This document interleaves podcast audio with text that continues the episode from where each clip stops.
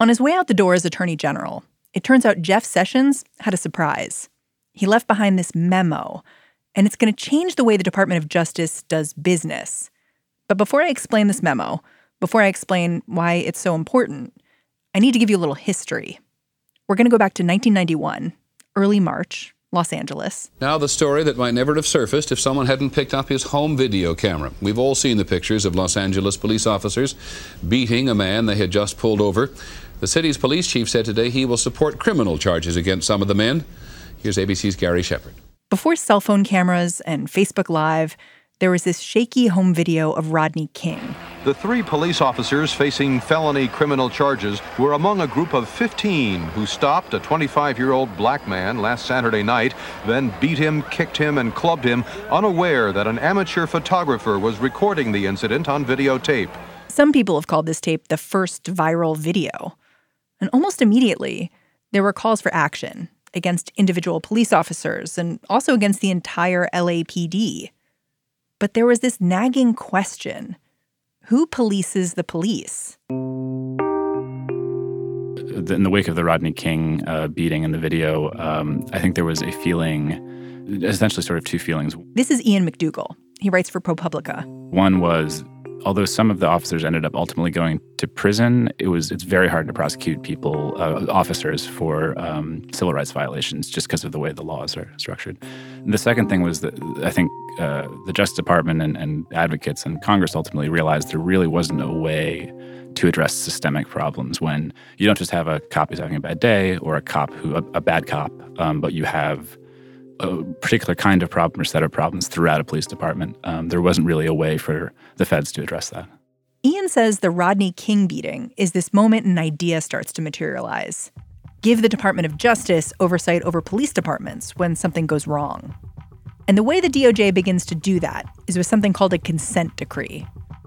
It works like this a civil rights violation gets reported at a local police department. The Department of Justice investigates, looks to see if there's a pattern of bad behavior. And if things don't change, the DOJ can give a federal judge the authority to intervene. That last part, that's a consent decree. Yeah, part of it is some departments um, will be able to look at that and say, "Oh, well, since you've kind of been looking at this, we've we fixed things." And I think, I think in Austin, Texas, um, they investigated, but by the end of it, uh, went to the chief and said, "Look, it looks like you've really fixed this. Um, we don't think we need anything." But then sometimes they come in and they say, "Hey, yeah, we're going to have this judge oversee you." Right, right. When video surfaced of the shooting of Laquan McDonald in Chicago, there was a consent decree. When Freddie Gray died after a spinal injury in the back of a police van in Baltimore, consent decree. When Michael Brown was killed in Ferguson, Missouri, consent decree again. And that's um, from the very beginning been a point of contention, uh, partisan contention. Jeff Sessions made it clear where he stood on this kind of oversight, even at his confirmation hearing. I, I think there's concern that good police officers and, and uh, good departments uh, can be uh, sued by the Department of Justice mm-hmm. when you just have uh, individuals within a department who have done wrong, and those individuals need to be prosecuted. And, this is where today's news comes in. Because before he left his desk in Washington this week, Sessions quietly issued this memo. A memo that makes it really hard for any more consent decrees to move forward, at least under the current administration. I was surprised. Um, I wasn't expecting it. Certainly didn't know it was coming. I'm not sure a lot of people in the Justice Department knew it was coming either. I'm Mary Harris. You're listening to What Next. Today, Ian McDougall is going to show us what happens when this kind of oversight vaporizes. He spent part of this spring in the small town of Ville Platte, Louisiana, a town that was investigated by the DOJ under President Obama. But under President Trump, it's still waiting for change to come. Stay with us. This episode is brought to you by Discover. When it comes to your finances, Discover wants you to know they are the credit card that is always there for you. With 24 7 US based live customer service, everyone has the option to talk to a real person anytime, day or night. Yep, that means no more waiting for quote normal business hours just to get a hold of someone. We are talking real service from real people whenever you need it. Get the customer service you deserve with Discover. Limitations apply. See terms at discover.com/slash credit card. I wanted Ian McDougall to help me figure out how this new memo is going to impact police investigations around the country because he's been reporting on consent decrees for months. He'd focused on Ville Platte, a little town in Louisiana, because the case there seemed to be hanging in the balance. He thought what happened here might tell him a lot about how the DOJ would approach civil rights violations under President Trump and under Attorney General Sessions. I asked Ian to start us off by taking me into Ville Platte. It's it's a sort of unusual, uh, you know. I think of Cajun, Louisiana. I think of cane fields and sort of like water everywhere, and you know the, the petrochemical stuff that's all over, you know, the the oil stuff. But this is a bit further north, and it actually sort of the land flattens out. It looks like uh, Iowa. It's called the Cajun Prairie, except it's got like palmettos and and uh, uh, you know crawfish ponds and things like that around. So, what did police abuse look like in this town? It takes many forms, but the one that um, the Justice Department had documented, they called investigative holds. Uh, sometimes they called them 72 hour holds. And they're actually still, and in the past, were more common throughout the country, especially in the South. The idea was that you could just detain someone, arrest someone, bring them to a jail, and hold them there for up to three days, 72 hours.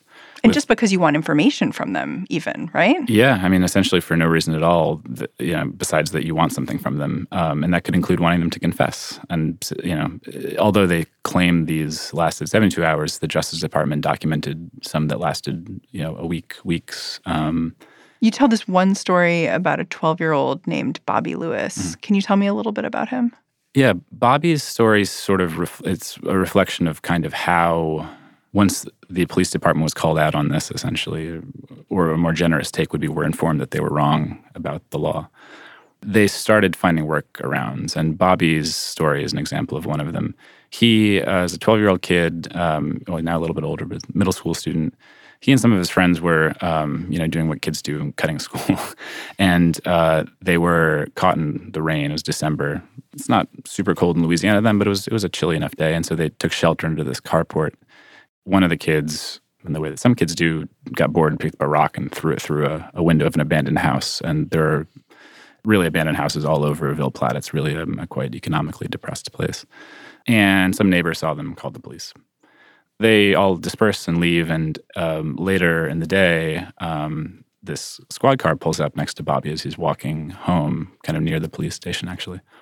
And in it is a detective named uh, Jessica Laborde that everybody um, down there calls her Scrappy. She seemingly self identifies that way. Um, she um, asked him what his name was. He said, "I believe." She told him to get in the car, took him into the station. Um, uh, without a parent or a lawyer or anything, she and her partner start interrogating this kid and um, in the police station uh, about not just the who threw the rock through the window, but also uh, asking him about uh, all kinds of like drug crimes and you know gun crimes and thefts and accusing him and his friends of being these fairly uh, seemingly hardened criminals and trying to get him to sign, write out and sign a, a confession and to implicate his friends in these. And this is a workaround. Well, a workaround in the sense that in before the Justice Department came in, they were taking kids and putting them in jail cells overnight for longer periods of time. What they started doing is um, holding, bringing people in uh, and holding them um, often in the break room where the uh, surveillance camera was broken. When you book someone into the jail, there are booking cards where they you know, fill out why they're being held, and they would just write, you know, investigative hold or hold for detective. There would be no reason to hold them like it's a piece of luggage. Yeah, it's just no, it's just well, very strange. Yeah, it's a good, it's a good comparison. But so they, they that's why they stopped holding them overnight in the jail and they would detain them in the break room. Sometimes they put them in a cell for a little bit. You could lead them from the break room um, into where the cells are uh, without having a su- surveillance camera catch you. So. Uh, but that, because of that, they would never have to produce um, paperwork, and people also wouldn't necessarily realize what was going on was illegal because they they had heard maybe about people being put in cells, and that's what the Justice Department was looking at. Um, and you know, being held in a break room didn't necessarily feel the same way. Over the years, these kinds of violations had impacted the whole town. In fact, the DOJ first heard about the trouble in Ville Platte from an FBI agent. He was looking into a murder there, but he couldn't get witnesses to talk to him. They just didn't want to get thrown in jail. And like Ian said, these kinds of abuses kept happening, even as the Department of Justice was investigating. So in December 2016, weeks before President Obama was set to leave office, lawyers in the Civil Rights Division issued a scathing report on policing in Ville Platte. The next step would typically be negotiating one of these consent decrees, putting a judge in charge of reforming the police department. And in early March 2017, it seemed possible. Uh, the lawyers uh, at the Civil Rights Division who were working on this kind of just continued as they normally would. So in, in March, they went down to Ville Platte um, and had a community meeting, talked about their findings, asked what they would like to see changed. They met with the police and the sheriff's office, and uh, then they went back to Washington. Um, then, from the perspective of, of Ville Platte, it was just a year of silence.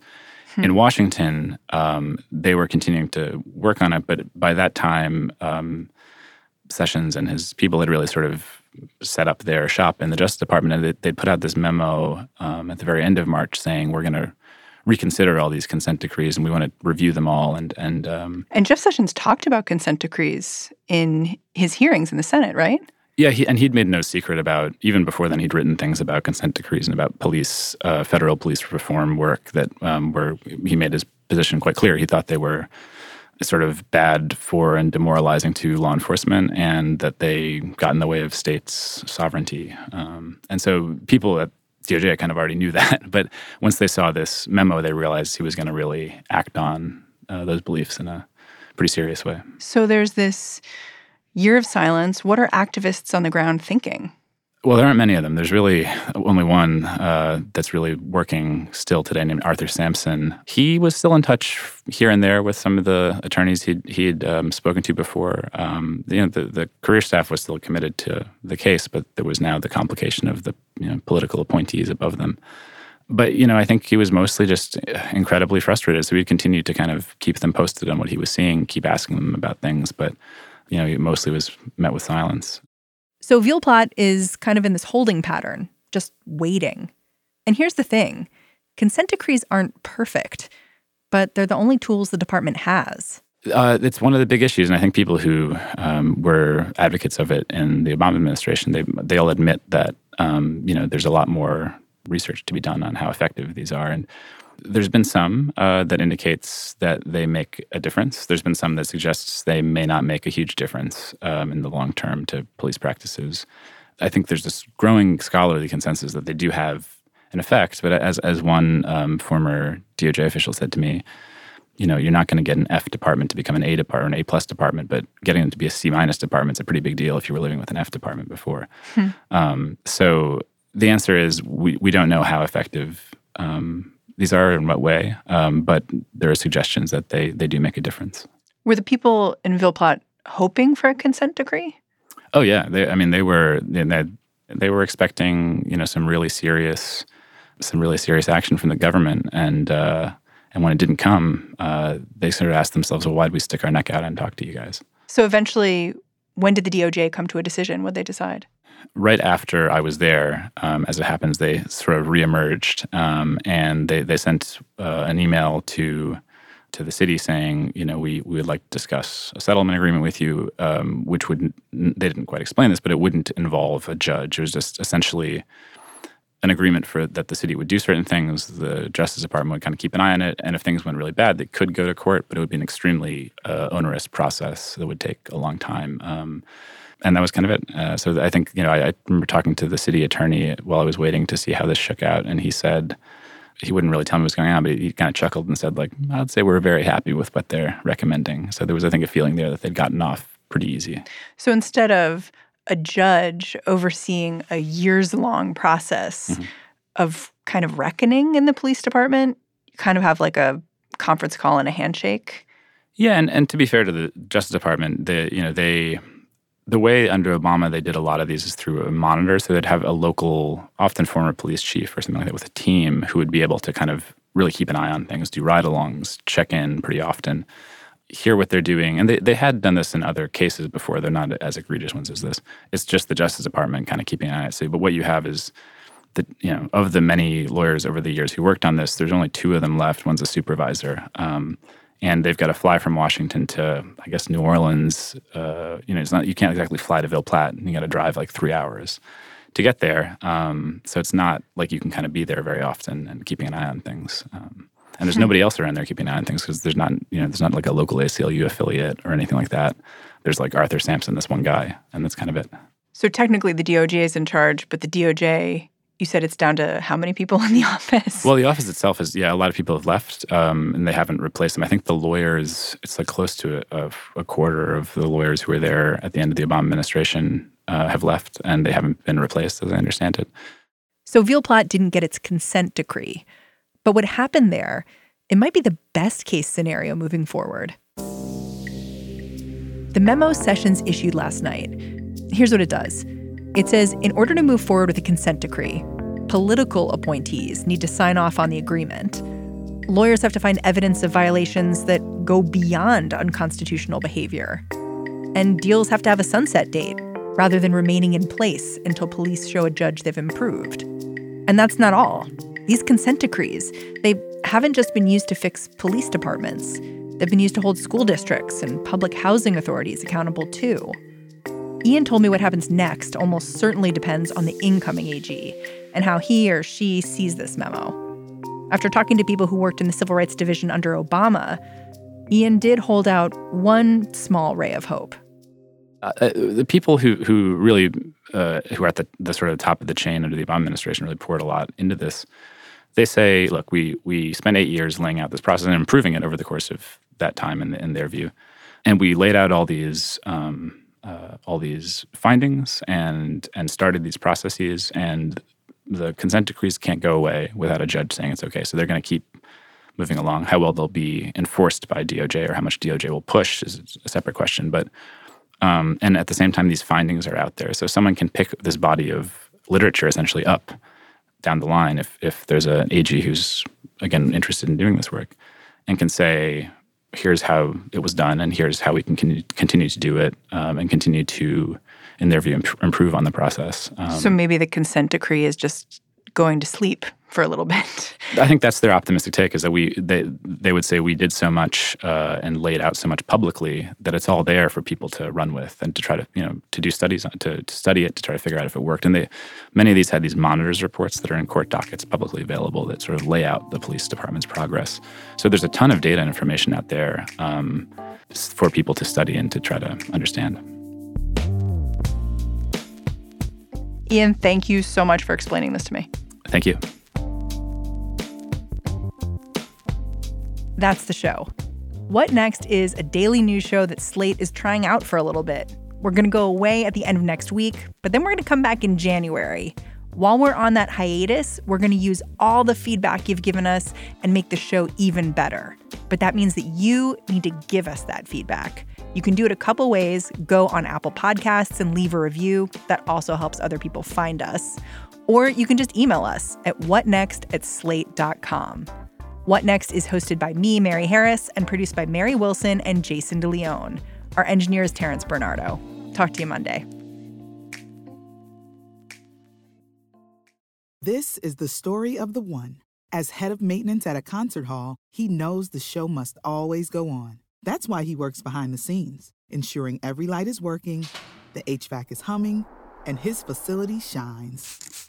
With Grainger's supplies and solutions for every challenge he faces, plus 24 7 customer support, his venue never misses a beat. Call quickgranger.com or just stop by. Grainger, for the ones who get it done.